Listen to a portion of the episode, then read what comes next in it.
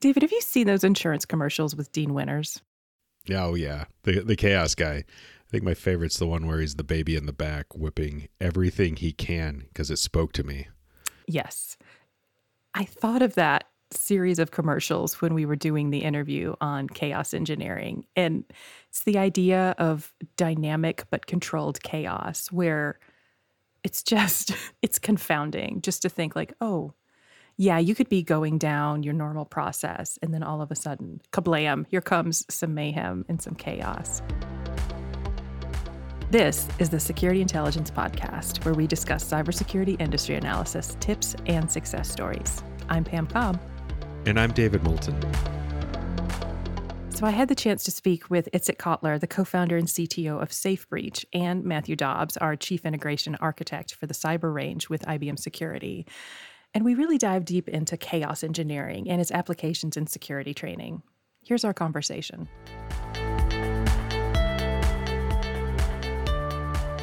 I'm really excited about the guests we have on the podcast today. So, uh, Matt, would you take a minute and tell us a little bit about who you are and what you want to talk about today? My name um, is Matthew Dobbs. I am the Chief Integration Architect for the IBM Cyber Ranges. And we just wanted to talk today about um, chaos engineering when it comes to um, security simulations and how we use that to help train uh, security practitioners around the world. And Itzik, what's your role? Hi, so my name is Itzik Kotler, and I'm the CTO and co-founder of SafeBreach, uh, and I've been dealing with offensive security for the past 15 years. Great. So, could one of you please tell me and our audience what exactly is chaos engineering? So the idea of, of chaos engineering is essentially to help test resilience before an accident's happening. Um, we all understand that in the engineering realm, mistakes and, and problems can occur at every different point in the project.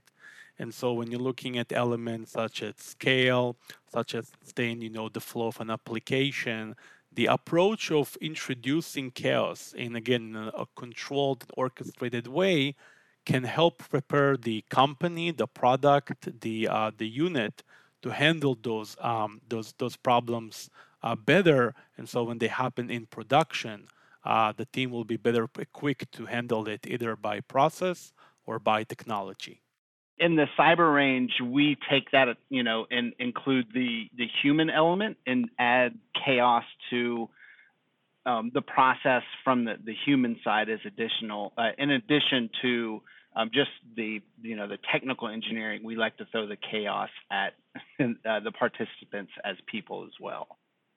So, where did chaos engineering come from? Uh, so the original um, idea that I was first exposed to it um, came from Netflix as they were um, building out their cloud infrastructure to deliver uh, content on a massive scale, and they needed a way to test that all of their systems would stay resilient um, when, say, like a brand new movie or series came out, and they knew there would be a massive spike in usage or um, expanding into different regions and basically a way to test what's in production in unexpected ways. So it feels like anticipating unexpected things is the heart of cybersecurity, and it feels like a very natural extension. Can you elaborate a little bit on that? Yes. At any given moment, there are you know threat actors from state governments, from organized crime units to um, people in the basement. It could be a few teenagers who managed to take down or get access to Twitter, one of the largest tech companies out there, and that was three teenagers. You never know who's going to come after you. You never know what the result is going to be or how it impacts your business or how your process is going to be impacted. So it's just a good way you know, for security practitioners to get a, a look at how things could possibly look and a way that they never thought about how things could look. So I get that chaos is just going to happen naturally because, you know, cybersecurity. But how do we how do we artificially create dynamic but controlled chaos for this kind of engineering environment? So I, I, think the, the secret here is to a define the rules of engagement because again you want to have it in control in the sense that a chaos could be, for instance, you know, delete the entire hard drive of the system. Maybe again, may, maybe that could be a particular side effect of a problem, but not one that the team right now is, is prepared to handle. So it's control in a sense that there is a rule of engagement of what the chaos can contain, but it's dynamic in the nature that again the machine or the area which will suffer from it is unknown. And at that point, again, this is what helps prepare the team and train the team and the processes. And again, to some degree, the technology that wrap around it in a sense that it's been practiced, it's been it's been engaged with, it's been tested. And so it creates again the the experience for when it will happen in production, again, things will be in place. Right. And then and same for the, the people as well. And from the participants point of view, things could be very chaotic, but that chaos was developed from a script that we use or um, you know a set of systems that break in a very specific ways that the uh, cyber simulation participants weren't expecting. So to them, everything's chaotic. Things change. They look very weird, but they're designed in such a way to do that. Yeah, they, don't control the situation. The situation is being controlled, it's been orchestrated. There is a logic in how things has been unraveled, but as a participate in the process, you, you're following it rather than controlling it. So again, try to anticipate the next steps, trying to understand how to regain control of the situation. This is a challenge. So, what's the value of this kind of training for cybersecurity teams? It brings um, a way to learn to adapt to many different things that could happen the unexpected, the expected, the combination of both. Um, a way to look at things outside of the box of a day to day operation for both you know technical and non technical aspects. Um, way to practice policies and procedures and try and find that kink in the armor that you might not have realized before something chaotic happens. I think that, that naturally people behave um, when something is shocking, as a breach happens, um, people in, in that state of shock where they're not being trained or prepared for it, their uh, the latency, their, their, their as, as Matt mentioned, their go-to approaches, it will take them time to basically become efficient. But again, at that time, again, the adversary chaos is taking place. And so by, by eliminating the factor of the time, by instead of saying if we will get hacked, is we'll change it to when we get hacked.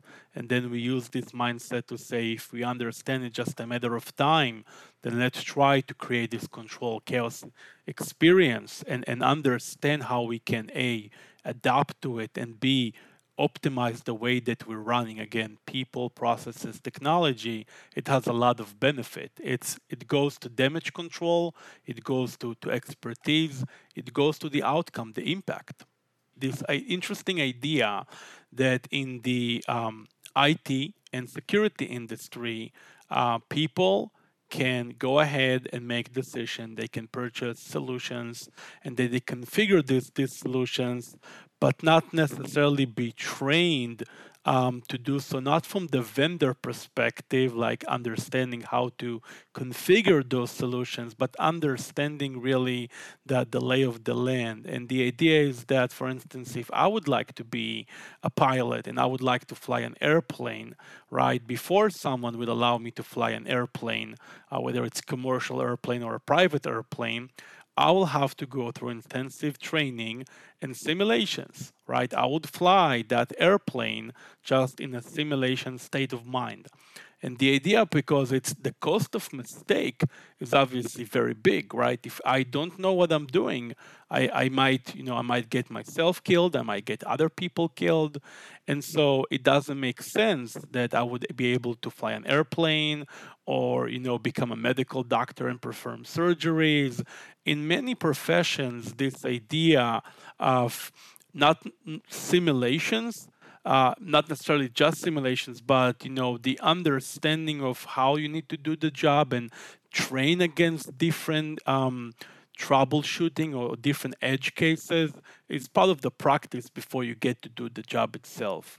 And I think that today, when we're looking at what's on the line from companies to lose from a, a breach, I mean, anything from you know their business, their employees, the data of their customers. Uh, that you know that they're, the only wrong thing that they have done is to again quote unquote use that service. There's definitely calls to think: um, should we change this this paradigm? Should we incorporate simulations uh, before making any changes in production? Before really making decisions that could have that impact. Um, and then this anecdote actually came. So when, when I pers- when I me and my my partner we went to raise our our um, funds for for SafeBreach, and I had to explain why would you like to have a breach and attack simulation software.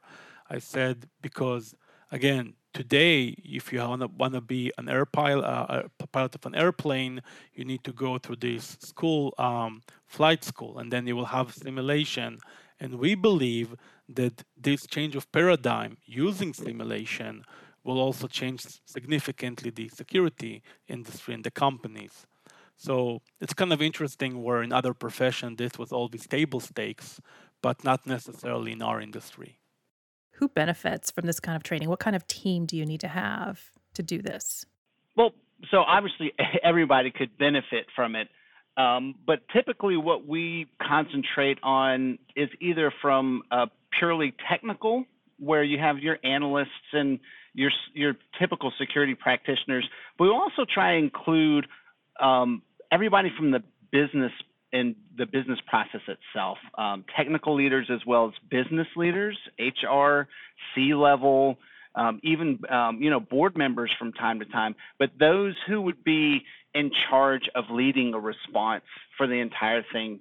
So you would want you know legal representatives, you'd want um, heads of business, uh, public relations, HR, even you know call center managers and things like that. So the the people that would lead the charge in response to some sort of cyber event. I'd love to talk a little bit more about the environment that we're training for. So, how does the threat environment today compared to where it was, say, a decade ago? So I think, uh, as Matt mentioned, the, the adversary landscape in the in the recent years obviously has grown. I mean, we always used to have script kiddies, and again, we, we always understood to some degree that um, uh, state, nation, and governments have a have a stake in this game but um, cyber criminals and, and different types of operation where it's activist. Today, there are more eyes that are looking uh, again, and either they're doing it for a monetary perspective, um, you know, such as a ransomware attack or, or data leakage, whether they're doing it from an ideology perspective because they don't believe in the cause of the company, whether it's an inside threat that perhaps the, the recent financial situation has turned him into doing those elements to sustain his own survival. I think that, uh, again, with the in exploding of the um, technical environment, the IT, you know, the VPNs, the laptop, the mobile phone, the attack surface has grew substantially and also the number of potential threat actors. So, what kind of TTPs are our teams training against when they're using chaos engineering or, or doing a cyber range exercise? Well, so that that actually that changes a lot depending on you know what the modern threat landscape is, um, what has happened most recently, and and what the company is most um, worried about. Um, so, for example, if you are uh, a bank, you might not necessarily be interested in operational technology uh, scenarios, or if you are a manufacturer, you're not really, can, you know, you don't have any healthcare data. Uh, so the so the TTPs will will change based upon whom is going through the exercise, but there's there's a few things that are pretty common across it that we try and get across things like spear phishing, um, insider threats, um, misconfigurations, you know, things that that most corporations have to deal with that is that are common techniques, and then you turn around and then you specialize those types of TTPs that you would see in the simulation based upon whom is in there. Um, if if whom is the correct word to say, I never know whom versus who. um, so yeah, so we're we're constantly changing up uh, what's in there based upon the needs of the participants. When you're talking about how you know the situation changes one of the biggest changes that we've seen recently has been this you know shift to working from home in light of the situation with covid-19 so how has that really changed the attack surface for organizations I think that working for home is uh, is a big experience. The digital transformation for some verticals is is actually something completely new. Some employees didn't have a laptop to take home. They had a workstations, a desktops, and now they need to work from home. Uh, they either sharing a laptop with a family member, and so again they may be doing uh, very well on their own, but then that computer is being shared. Somebody download a software, a game into it. That could be a way for the adversary to get in. Um, not every company were designing their infrastructure, VPN, uh, a zero trust access to those resources. And so again, trying to expose those backend services so the company can keep functioning is challenging. And of course, again, misconfiguration at these very critical um, junctions can prove to be very costly because if it's not only you accessing it, but also everyone on the internet, then the cost of mistake is very big. And last but not least, I think that um, if you look traditionally on the on the perimeter security of companies and how they invest in different technologies those obviously don't not necessarily coming into play from working from home where you have your own router your own internet provider. And so again those are increasing your target um, your attack surface. Um, you know um, those iot devices those may be the ways that adversary will get into your home network and then again jump from your laptop into the company's backend. So now that everybody works remotely, it has a lot more incentive for adversaries to target the end users than just um, raw infrastructure. And and I think one of the other things that has happened because of recent events is the the massive acceleration of of the use of the cloud. When this first happened, um, you know, we, we read stories about how certain cloud providers massively got swamped by everybody jumping to this to get some sort of service started or running either a stopgap or accelerated plans to move to the cloud because you know everybody was working from home and they didn't necessarily have the people needed in a data center to spin up new projects or approve those sorts of things. And naturally, as that cloud adoption accelerates, and it's not just because of you know the current crisis, but just a natural progression of where technology is going today, is you're seeing the ability to spin up new applications and networks and infrastructure hundreds of times faster, um, both technologically and through process that security teams can't necessarily keep up with the in the old old days, the olden days, um, it would there was a there was a lengthy process for a development team to get new servers, and new network, and new bandwidth allocations and things like that. And then now it's literally within seconds where a development team um, can spin up a new environment, a new network, a new database, and if not done absolutely right, that database could accidentally be exposed to the internet. That application backend could be exposed to the internet or um, an insider that shouldn't have it. So it, it adds that complexity that the attack surface on the the end user from working remote is added to the the new infrastructure, which is cloud, being spun up at, at lightning speed. I, I want to add to what Matt is saying. Uh, this is absolutely correct, and I think that even before the the work from home um, phenomena, um, you know, has become as what it is today due to COVID. Companies had struggled with properly configuring their cloud infrastructure. All the elements that Matt point out were problems even before. But now, when companies are rushing into it, a company is forcing to go to it from a, a scaling perspective, the chances of those misconfiguration, as Matt point out, or doing things not in the best practice, are, are the chances are just increasing. So definitely. So, can you talk a little about the difference between a traditional simulation exercise like we've done at the cyber range for IBM up in Boston area um, and chaos engineering? Like, what's the difference between those two things? Well, so I don't necessarily know if they're two different things as we we try and practice some of those chaos engineering techniques within the cyber range. So in the purest form of chaos engineering is is you have a system that you that's in production and you try and break it in in unique and creative ways that appear to be chaotic but are within a very well defined scope. Well whether that scope is huge or not you know it still remains that the chaos remains within that scope because you don't want to bring down an entire production system. And we try and practice a lot of that engineering within um, the cyber range simulations itself and we just expand it out uh, beyond engineering technology, we try to expand it out uh, into um, the, the whole people process and the technology.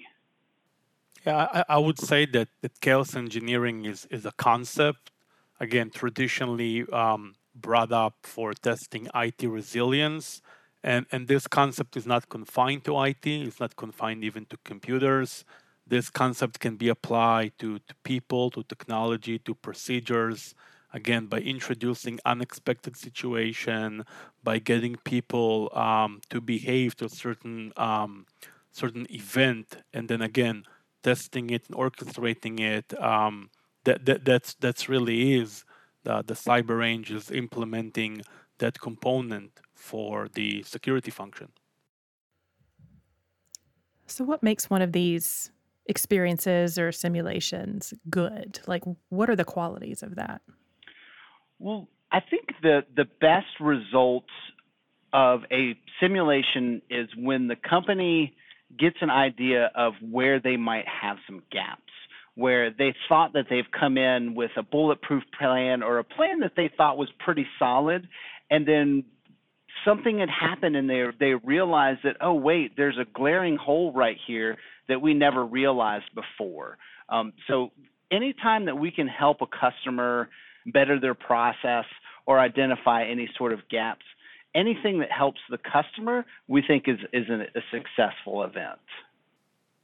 I agree. I think that that simulation eliminates the, the personal bias in, in two ways. One, it could be that um, the team the team would feel like this particular event is not worth practicing because in their mind they believe they can handle it. But then when the, the simulation take place they become aware to how good they really can handle it and whether they really got a, a grip on the situation. So one thing is the personal bias of let's not do that let's do something else. And the second element is is again is the um, is the trying to do things not necessarily the way that they will believe they may think that the breach will unravel in a certain path, but in reality, this path is not guaranteed. There's multiple paths, and now there's this unexpected kind of scenario uh, that takes them into a new realm. Um, and, and to that and I will add also that the, the idea of doing it continuously, obviously, and practicing it and introducing it as a routine is also something that will help eventually building the resilience of the team in the organization. Yeah. And one of the fun things about running a cyber range is it is dynamic and if someone is doing very well um, there's always things that we can do to throw in something bad something chaotic that whether it's something that we've learned from a customer's previous experience in a cyber range or that they had mentioned to us that is now part of their best practice. You know we learn almost as much from the customer during each range event as the customer does, hopefully, that you know we can take all of that and we can create um, as many different outcomes as, as is humanly possible, probably infinite, and as you know an event goes on and things are going really great for the customer, well, we can throw a monkey wrench and if they deal with that one, we can throw another one. If they deal that, and we can just keep throwing them at, at them until they either run out of time for the day or we have broken something in their process. We have broken something in the bias that Itzik was talking about. So it's fun because we can always change it in such ways that you know the, the outcome is typically the same. That the bad guys get your data, um, but different ways do they get there, and then how you respond to it. So, Matt and Itzik, it's been great to talk to you both. Thank you so much for coming on the podcast and, and sharing your expertise and, and helping us all learn a little bit more about chaos engineering. Thank you so much for having us, and uh, it was my pleasure. Likewise. Thank you very much, Ben. So, coming out of that conversation, one of the things that really reminded me was the idea of um, when you're learning to fly a plane, getting a pilot's license. And I married into a family of aviators who, multiple of them, my father in law, mother in law, my husband, all have private pilot's license. And the idea of like training for that, where you've got the muscle memory, which we've even talked about on a previous podcast. We'll have a link to that in the show notes. And the idea that like you're prepared in the event of like, oh, an engine went out. Oh, my flaps aren't responding. Oh, crap, you know, what's up with my rudder? and that you've trained for that. And that's why pilots have to log so many hours before they get their license. And in an interesting enough story, the idea of training for emergency response like really comes into play in everyday life too. So, plane adjacent. Uh, my husband is an aviation inspector and mechanic at a county airport. And oh gosh, about a year and a half ago, he had he had driven to work, parked outside his hangar, uh, it's the car that we got when I, gosh, it was 16 years ago. I was pregnant with our son when we got the car. And and he went out to get something out of the car in the middle of the day. And just, you know, you're used to airport sounds. You know what an airport sounds like. There's buzzing, there's flying. Sure. Yeah. And but then you hear something kind of weird and you're like, "Oh, well this this does not sound good." and so my husband turns around and there's a plane flying directly at his car. oh no. Oh no. Now, a smaller airport, so it's typically, you know, four and six seater Cessnas, that kind of smaller model. And and just what do you do when a plane is flying at you, David? What what should you do? Uh, run away, duck.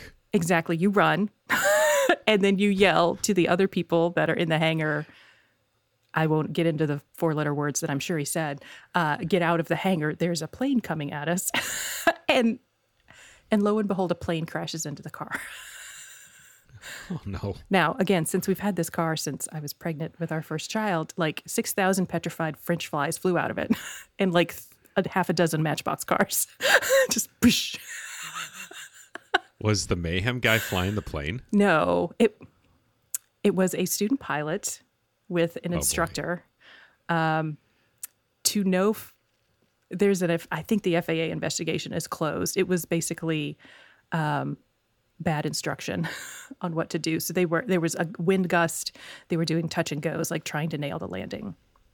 And a wind gust hit right when they should have pulled up, but instead of pulling up, they kind of throttled down, and then the wind gust kind of carried them, and it looped around. And anyway, um, my husband has a different car now. I would think so. That's just, not just going to buff out. Uh, it did catch fire, but not in like a glamorous Hollywood sort of way. Just a fuel fell out of the plane and then it caught on fire. everyone is oh okay. I mean, there was a concussion and some broken bones. Um, ultimately, everyone was okay. My husband really didn't sleep well that night, though. So, yeah, I don't know that you need to practice having a plane coming at you to know to run, but just like pro tip, everyone if you get nothing else from this podcast, if you see a plane coming at you, you should run. So that was a little bit of weird news. Is there any good news for us today?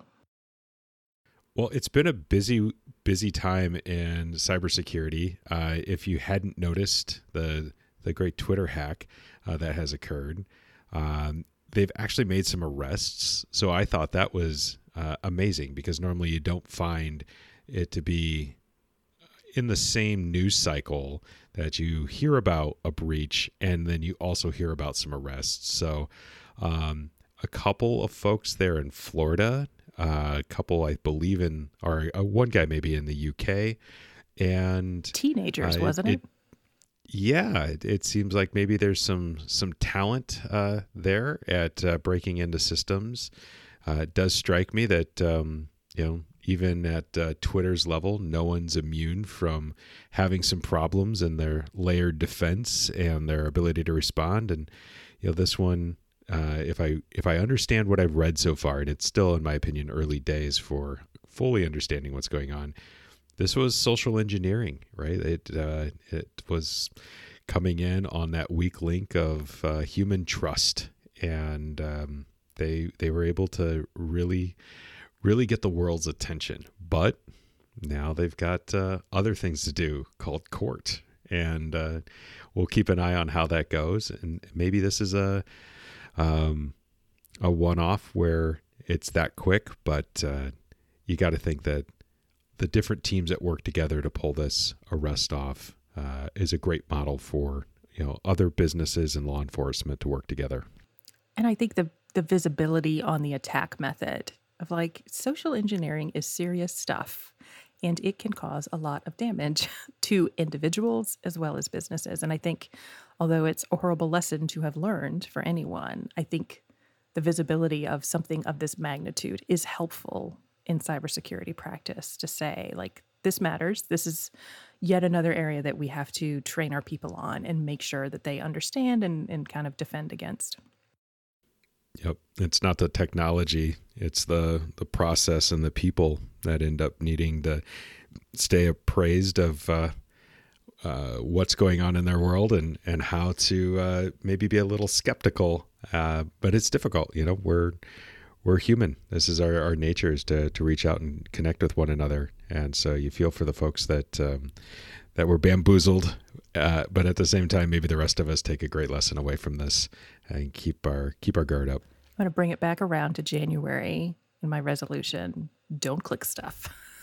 Don't click stuff. There you go. Well, that's all we've got for this episode. Thanks again to Itzik and Matt for joining us for the show. Subscribe wherever you get your podcast. We're on Apple Podcasts, Google Podcasts, SoundCloud, Spotify. Thanks for listening.